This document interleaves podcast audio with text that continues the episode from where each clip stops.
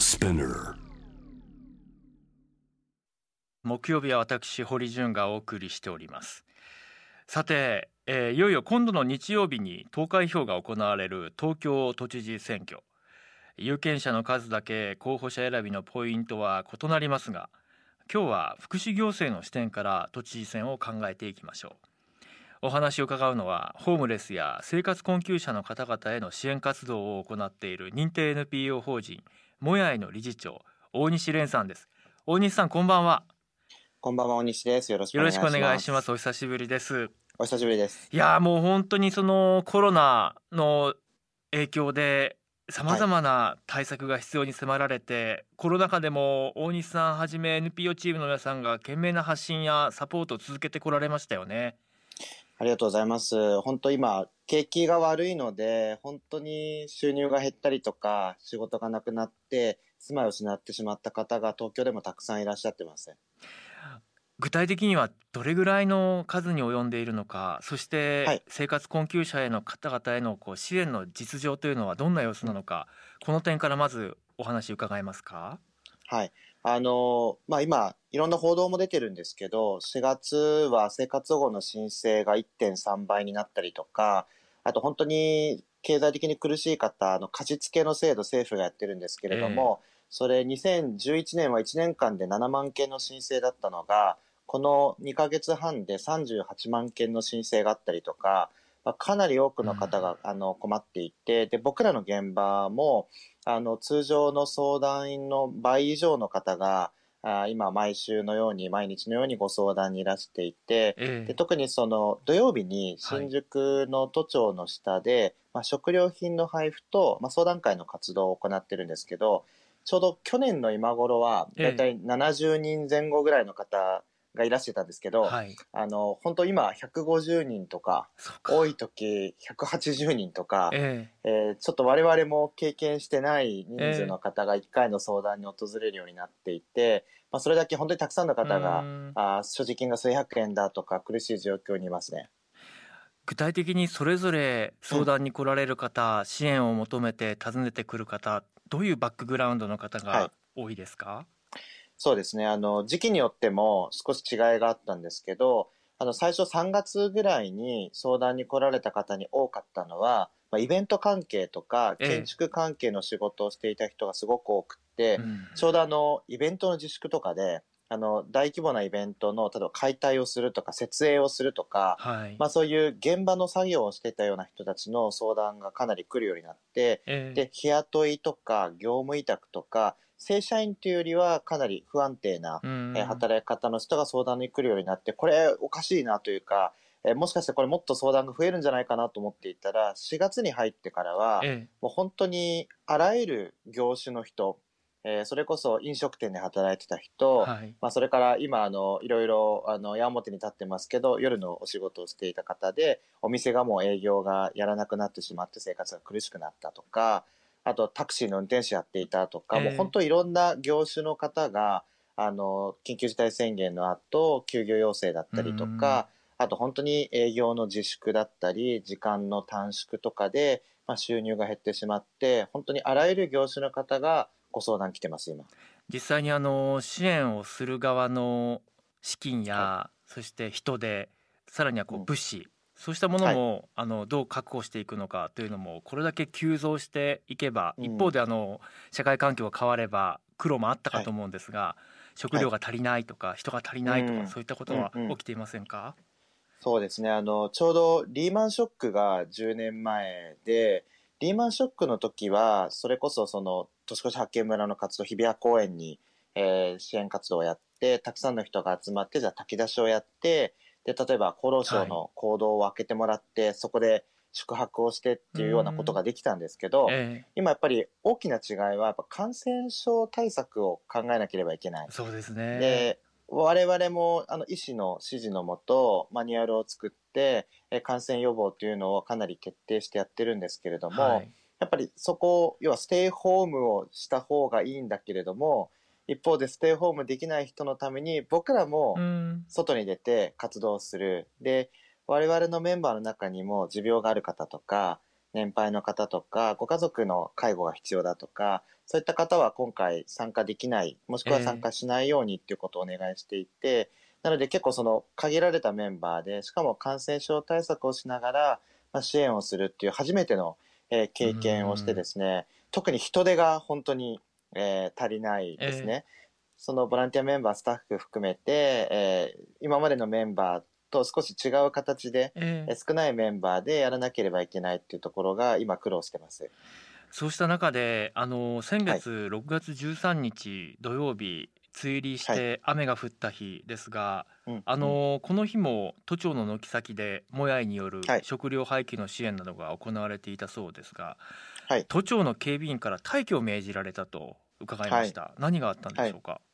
そうですね、まあ、僕らもかなり驚いたんですけど、その場所では、まあ、6年ぐらい前からあの僕らが活動をしていて、でまあ、食料品の配布と、えーそれから相談会っていうのをやってたんですけど、もともとは都庁の敷地ってルールがあって、入っちゃいけないって言われてるんですね。うん。であのあの辺って都庁の近辺ってあの都庁の敷地以外に広いスペースがなくって、えそのなかなか炊き出しとかそういう支援活動をやれる場所がなくってでこれまでは実は道路でやってたんです、えうん。あの歩道でやってたんです、まあ、それもあまり良くないんですけど、えあの歩道ででも70人ぐらいの方が、まあ、当時はあの社会的距離ソーシャルディスタンスとか考えなくてよかったのでえ、はい。1年ぐらい前は70人ぐらいの方が歩道の端っこによ並んでいただいてで支援活動っていうのをやってたんですけど、うん。今あの人数が先ほど言ったように150人とか増えた。180人とかに増えて、えしかもやっぱり間隔を空けて並んでもらう、ええ。えー前後の方1.5メートルぐらい左右も1.5メートルぐらい空けてっていうことをするとちょっと道路にとても収まらなくてですね。でしかも当日すごく雨が降っていたので、ええ。あの都庁の敷地の中の屋根があるスペース、まあ、歩道敷地って言ってもあの建物の中ではなくてあの歩道のスペースなんですけれども、はい。そこに、まあ、あの並んでいただくという形でえ食料品の配布とかをやっていたら、うん。まあ初めて、えー職員の方に「いやいやここは使わないでくれ」と、うん。えー大雨の中だけれども道路側に出て並ばせてくれっていうことを言われて、ええいやいやもうこんなことがあるのかと あの衝撃を受けて。うん。でまあいろいろその場で交渉をしてただ都庁からはもうダメだというふうに言われたのであのかといってね雨の中外に並んでもらうわけにもさすがにいかないのでで私お話ししてる中であの僕の後ろに100人以上の方が、ええ。あの僕と都庁の方のやり取りを聞いてる状態だったので、はい。まあ、ちょっとそのご飯論法みたいでなんかあれなんですけどあの、まあ、都庁の下で並ぶのはダメだって言われたので野宿の方いあの来ていただいた100人以上の方に僕の方からアナウンスをして、えあの並ぶのはダメだって言われたので並んでくださいとは言えないんですけど、えうん。あのここはあの道路というか通路なので、ええ。あの皆さん市民の人なのでここに立ち止まるのは自由なので、ええ。あのここで時間通りに食料品の配布はするのであの立ち止まっていただくのはご自由ですよって言ったら皆さんあの自主的に、うん。あの本当に間隔を空けて、ええ。あの前後左右空けていつものように並んでいただいてでそれで配布の活動は無事できました。そうか。本来はね行政が人々の生存権をきちんとこう支えるという観点からうん。こうした取り組みをサポートする側にしっかり回ってほしいしコロナっていう誰もが困る状況でなぜ速やかなサポートがされずにこうした NPO の皆さんのそうしたこう努力によってでしか賄われていないのかっていうのが非常にこう寂しい思いをしますよね。そうですねなんかでわざわざ雨の日に言いに来なくてもいいのにっていうのとそうですよね。うん。あと僕らも別にもちろん都庁のねあの身に迷惑をかけたいわけではないので、ええ。そこは上手に話し合っていい形でうん。やれるように、むしろ相談がしたいなって思ってたので結構真逆なことが起きてですね、すごくびっくりしましたし正うん。直衝撃がありました。はいそうですね。一方であの緊急事態宣言に伴ってネットカフェが営業休止、はい。そのネットカフェに住んでいた方々が、まあ、追い出される形になってしまい、対策が必要だということも、えー言われました。でもやいでもそうしたサポートが必要だという発信をされてこられましたが、はい。具体的にえその後どういう対策が取られて現状いかがでしょうか？はい、そうですね。えっと、休業要請が出たのが4月9日だと思うんですけど、その、東京だけでネットカフェで寝泊まりしてる方が1日4000人いると言われていて、で、まあ、一斉に休業して、で、あの、一応全店舗、全事業者さんが実は閉めたわけではなくて、ええ。休業要請に従わなかった事業者さんもあるんですけど、ええ。ただ、ほとんどのネットカフェはこの間閉まったので、うんじゃあ4000人どうしたの？っていうと、まあ、一つ一つは、それこそちょっと価格が高いカプセルホテルとかに移った方がいるんですけど、ただ一方でネットカフェで泊まってる方、日雇いだったりとか、ええ。派遣だったりとか、すごい収入がもともとギリギリの方が多くて、うん。でやっぱこの間収入が減っちゃっ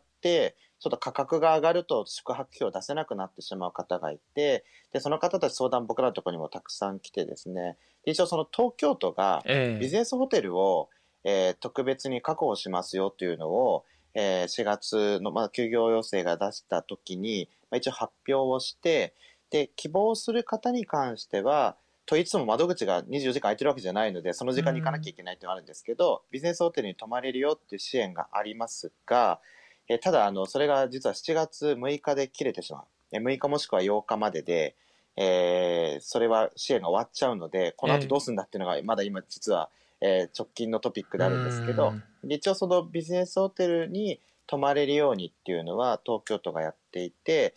ただ、その東京都の支援でビジネスホテルに入る方は、ええ基本的にその泊まれる場所を都が用意するだけで、うん要はそのご飯とか食事とか、そういうのは全然何もないんですね。えだから、あくまで収入が持続的にある方えうんしか利用できない。で、逆にじゃあ収入がへこの間減っちゃってる方どうするかっていうと、もう生活保護の仕組みしか基本的になかなか使えないっていうことで、まあ、生活保護の申請をしている方とかっていうのは正直すごく多いと思いますね。うん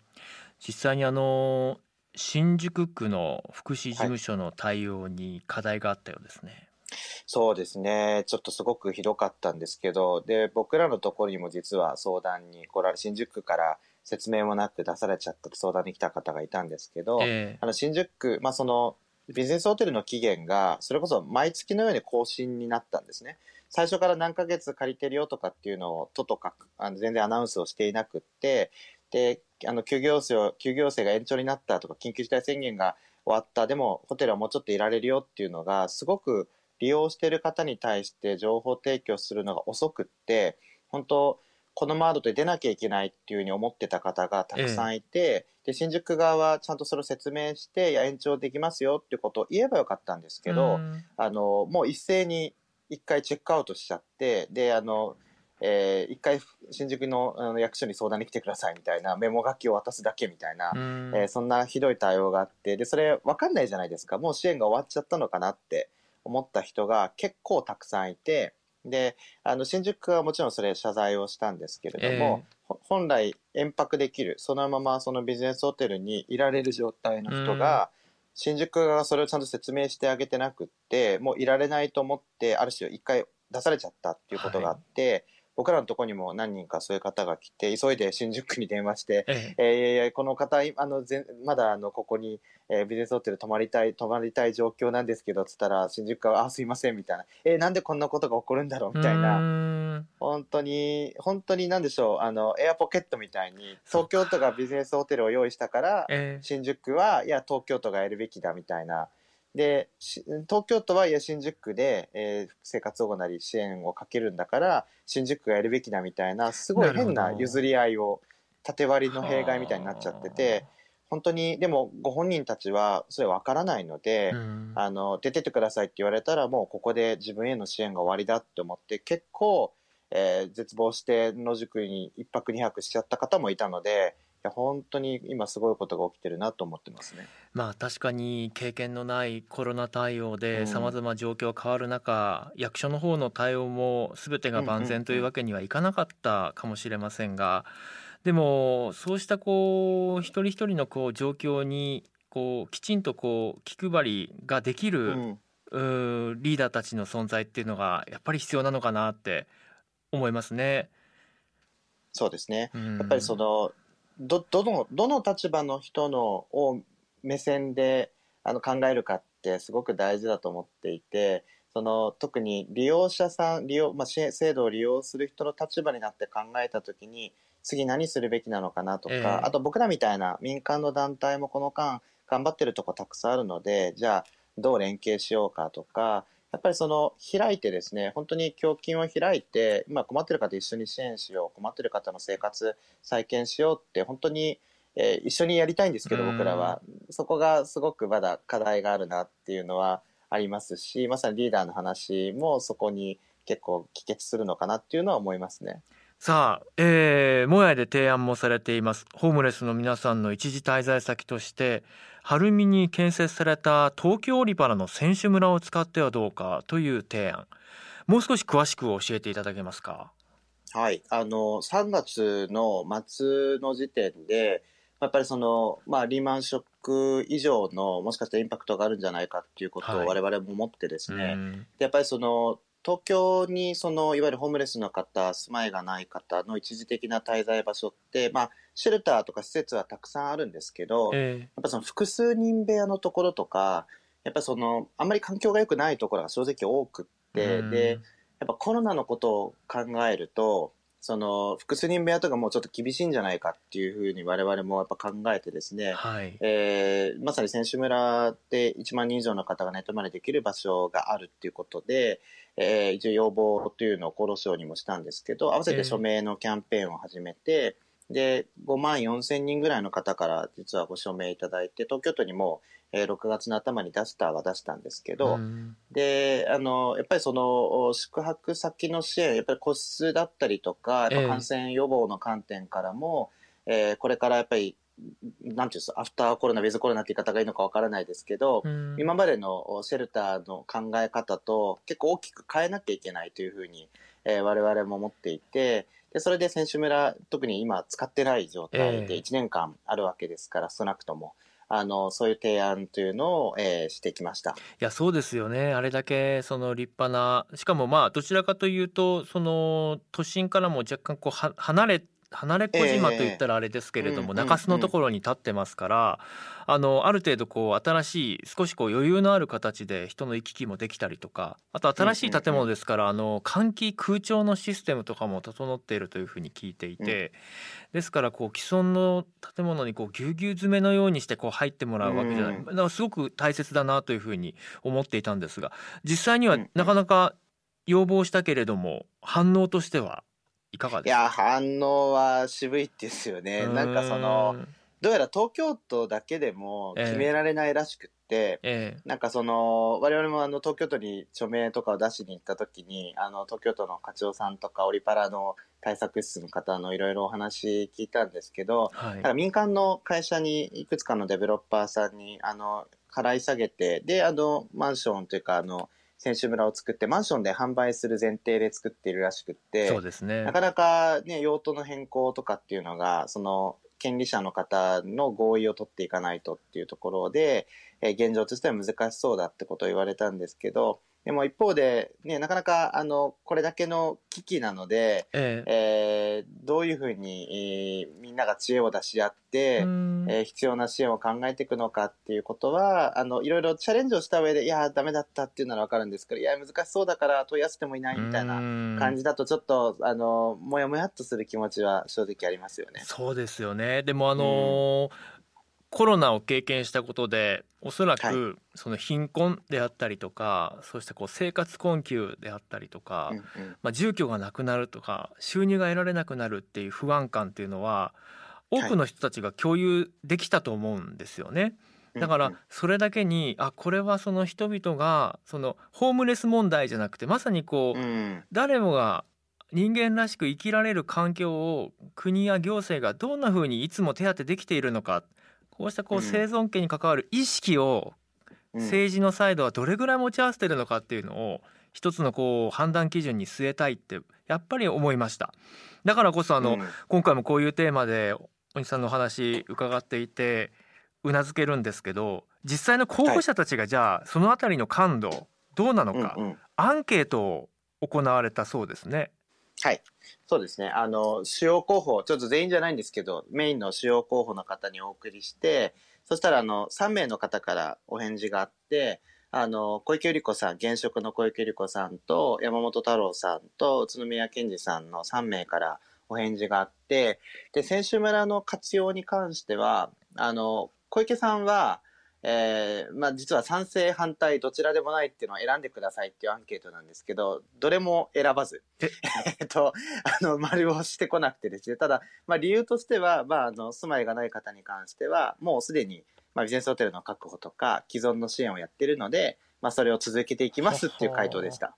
ただそれでも十分ではないからっていうことで、こうした提案をされてるわけですもんね。んねまあ今もうやってるのでいけますと。うん、それで衝撃なのはあの賛成反対どちらでもないに丸押してもらえなかったっていうのがちょっとびっくりしたんですけどあのそれはありましたで山本太郎さんと宇都宮健児さんは、まあ、お二人とも賛成に丸を押してくれていてであの今あの活用できるものは、まあ、どんな形でも、えー、活用するように、えー、働きかけていきたいっていうことをあの両候補ともに、えー、それをおっしゃっていただいてましたね。そして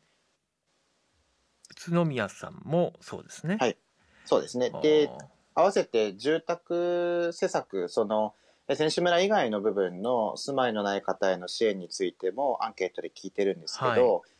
まあ、小池さんは、あの、実は、あの、先ほどの一つ目の回答と同じで、まあ、既存の、えー、支援策っていうのを、まあ、これからもやっていきます。必要に応じて、えー、拡大していきますよっていう答えでした。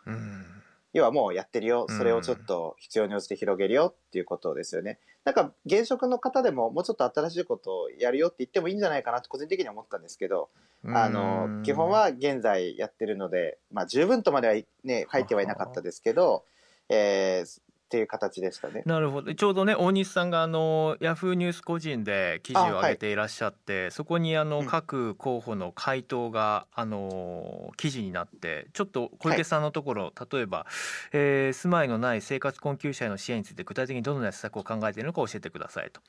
これまで人に焦点を当て東京で暮らすすべての方が自分らしく輝ける社会の実現に向け生活困窮者の方への支援にも取り組んでまいりましたこうしたことから住まいのない生活困窮者の方につきまして生活支援や居住支援就労支援などを行っている東京チャレンジネットをはじめとする諸制度につなげるなどして誰もが安心して暮らせる取り組みを一層推進してまいりますと。まあ、これが、まあ、今までやってきたことにつなげていきますよっていう、まあ、そういう趣旨だったということですね。そうですね。でもなんかあんまり何も言ってないんですよね、正直ね。だからちょっともうちょっとね選挙のタイミングなんでよりアピールというか、ね、もうちょっとこういうのをコロナのタイミングなんでもうちょっとこれ頑張りますよぐらいなメッセージが欲しいなっていうのは個人的にはちょっと思いましたけど、うん、そして山本さんや宇都宮さんはい、山本さん、宇都宮さんともにかなりびっちりここは書いてくれてたので、本当に抜粋でご紹介すると、やっぱりお二人とも低所得者の住まいっていうのを、まあ、確保するっていうことは、まあ、主要な政策として考えてくれているということで、まあ、あの公営住宅、都営住宅とか、そういったものを、まあ、より拡充するよっていうことであったりとか、まあ、そこは両者共通していて、まあ、ちょっと違いとしてあるのは、ええ、山本太郎さんはいわゆるその民間のアパートを、まあ、借り上げて、えー、安い家賃で、えー、貸せるようにしようっていうことを入れてくれていてで宇都宮さんは家賃の補助の仕組みを導入したいとか、まあ、それからホームレスの人への排除をなくしてより巡回相談というんですけどアウトリーチ型の支援をもうちょっと、えー、まあ、広げようというか、うん、権限を持たせてやれるようにしようということを書いてくれてましたね。確かに。宇都宮さんの場合は住宅政策を人権と位置づけてというそうです、ね、こういう表現から、ね、まさに弁護士さんらしい本当にあの、うん、そうですねそしてあの山本太郎さんの回答を見ているとかなりあの具体的な数字を挙げながら、うんうん、コロナ後の住宅政策としては都営住宅の空き部屋4万戸に加え都内の活用可能な空き家69万戸、えー、共用住宅空き部屋41万室の中から都が必要な分を借り上げ低廉な家賃で提供、もちろん都営住宅の新築も行います。単身で暮らす障害者は特に住居の確保が難しい現状です。都営住宅の入居を促進します。以上などと。まあ、現職はこれまでの政策はもうすでに打ってきたのでその延長でやると、うん、でそして、えー、新人のお二人はあ具体的な数を挙げて新しい制度の導入やそしてまあそもそもの、えー、そうした都民市民への行政としての理念アプローチの仕方というのを掲げていらっしゃったというのがそれぞれの印象ですね。実際にあの大西さんが都政で実現してほしい、はい、その他の福祉施策いかがでしょうか、うん、そうですね。その東京都ってやっぱりすごく、まあ、財政規模も大きいですし、まあ、いろんなことがやれる自治体だと思うんですよね。で、やっぱりその生活困窮者の支援で言えば、住まいに関して言えば、まあ、家賃の補助の仕組みや、まあ、民間のアパートを借り上げるっていうようなことを、まあ、ぜひ積極的にやってほしいなっていうのはすごく思いますね。でやっぱりそのコロナの関連で、まあ、これでもリーマンショックの時からも同じようなことがあって、本当に仕事を失うイコール住まいを失うとか、仕事を失うイコール住まいを失うリスクにさらされるっていうことをなくしたいっていうふうに、えーすごく思いますよね。そ、ね、の景気が悪くなって収入が下がることとか、えー、例えば体調が悪くなって仕事辞めなきゃいけないことって、はい、まあ起こるリスクって当然あるんですけど、その時にお家までなくなっちゃうって、もう本当に辛い状況になっちゃうので、まあ、そういう状況でもお家がなくならないとか、うん、収入が低くても安く家賃を借りられる、もしくは補助が行われるような仕組み、まあそういう都営住宅とかも含めてですけど、まあ、それがあるだけで、それこそ野宿をしたりとか、友人のうちに居候するとか、ちょっと好きでもない、えー、方異性のところに身を寄せるっていうことをしなくてよくなるので、えー、やっぱりその住まいっていうところを、まあ、確保するっていうことを大前提に、えー、できる支援っていうのは東京から始められたらすごくいいなっていうのは思いますね。そうですよね。世界経済大国第3位の国で、うん、目の前の危機であっという間に足元の生活が奪われてしまう。それに対して行政よりかはこうした民間の支援に頼っている。えー、そしてなかなか都政の候補者たちの訴えの中からもきちんとしたその訴えが有権者に届くだけ有権者も聞いてくれているかっていう社会の意識の問題などもあって、いろいろこう今回大西さんのお話伺って考えさせられました。であのラジオネームミュラー13さんから、えー、質問が来ています。えー、大西さん、えー、お伺いしたいのはホームレスの皆さんの PCR 検査をする機会は設けられるのかどうかということですと。そう確かにそうですね。その体調不良を訴えたりとか現状について不安がある方がなかなかきちんとね、電話をって言っても電話かけるそのじゃあ携帯電話持ってますか？っていう話にもなりますしね。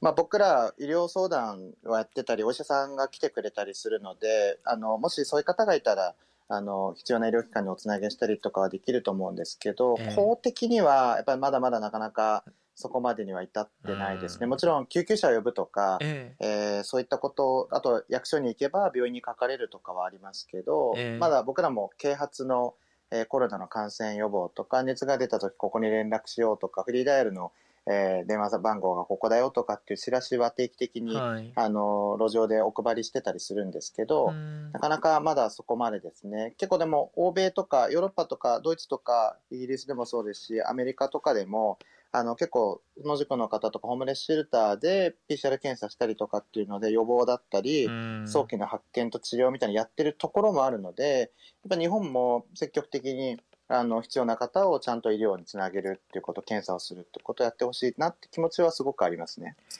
ツイッターでもいろいろ来てます。月さんえー、ホームレスになったのはその人の自業自得でしょ？という人間の存在も問題を大きくしていると思いますと、うん、政治家にも少なからずいそうそんな印象ですって。ね。どうしても、うん、いやコロナにかかったのも自業自得だと思いますよっていうのがアンケート調査の結果そうじゃないっていう方を上回ってみたりとかなんでいつの間にこんなに自己責任ばっかりになっちゃったのかなっていう思いもありますが、いかがですか？最後大西さんメッセージください。辛い話ですよね。その、まあ、自己責任って、本当にその人に対して何もしないっていうことを宣言するようなものなので、えー、支え合いとか、まあ、つながりを作って一緒に生きていく、共に生きていくっていうことを否定することなので、やっぱそういう価値観と逆にコロナを機に決別する必要があるかなと思いますね。で、最後にちょっとだけ、あの、まあ、都庁の職員からちょっと追い出されたよみたいなっていう話があったと思うんですけど、支援活動していて、はい、で、あれ、あの、僕らも SNS とかで、まあ、動画を出したりして、で、多くの方に見ていただいて、でもポジティブな話としては、結構その、これまで、えーこういう問題に関心がなかったような、ええ。あの政治家の人だったりとか、えーメディアの方だったり行政の方だったりが実は関心を持ってくれて都庁に対都庁に対していやちょっとこんなタイミングで困ってる人たくさんいるのになんで追い出すのっていうのをあのアプローチで連絡をしてくれたりとか。やっぱそういう、やっぱコロナで多くの人が今苦しくなっていて、ええ。自己責任論もまだ残念ながらあるんだけど、一方でこれまで自己責任だって思ってた人も、いや、これ人事じゃないんじゃないかなっていうふうに思い始めた人もいるなっていうのは今、感触としてあって、そっちを多数派にしていきたいというか、あの、コロナを機にやっぱ支え合いとか、つながりをみんなで守っていこうっていうふうにより強く訴えていきたいですね。はい、えー今ご紹介したアンケートの結果の詳細などは、えー大西さんのヤフーニュースの記事などにも掲載されています。今あの JWEB ジャムザワールドのツイッターアカウントでそのリンクをシェアしましたので皆さんぜひアクセスもしてみてください。大西さん今日お忙しい中ありがとうございました。こちらこそありがとうございました。今夜は認定 NPO 法人もやいの理事長大西蓮さんに伺いました。ジャーナリストの堀潤です今夜は認定 NPO 法人もやいの大西蓮さんと都知事選各候補の訴え特に生活困窮貧困問題に焦点を当てました。えーあの番組では生存権という言葉を使いましたがまあ、私たちは等しくですねあの人間として文化的で最低限の生活を営む権利を持っています。そうした権利をきちんと保障するのがまあその国や自治体の役割だと僕は強く強く感じておりますですからその人権であったりとか幸福の追求権こうしたものがあの軽んじられてはいけないしそうしたことを第一に掲げてくれている政治家を選びたいなという思いでもあるんですよね。でジャム・ザ・ワールドでは、えーちょうど次回、えー石井妙子さんまさに女帝小池百合子を上司されました文藝春秋から出ていますが石井妙子さんのルポルタージュ一体どのような背景で生まれていったのかなどを詳しく伺います。ぜひ、まあ、本来であれば選挙投票行かれる前に、えー一度読んでおくといい一冊だと思いますね。それを読んだ上でどう判断されるのかは有権者の皆さんそれぞれに委ねられています。えー過去をきっちりと検証しそして今をえぐるそうした一冊です。未来を作るのは私たちです。ぜひ手に取っていただきたいですし来週次回石井さんのお話を伺うのが本当に楽しみですこれでいいんだろうか政治とメディア平成30年私たちは何を見誤ってきたのかということが克明に描かれていますで都知事選ですね各候補、えー22人が立候補して、え1人は離脱しましたので21人となっています何を一番に関心事として描いて政策を実行している政治家なんだろうかということに思いを馳せるだけでも変わるんじゃないかなと思います。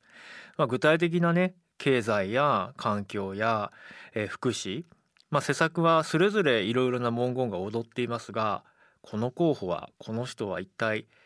一番何を大事にしてるのかな？どういう権利のことをそして誰のためにやってるのかな？っていうことはぜひウォッチしていただければと思います。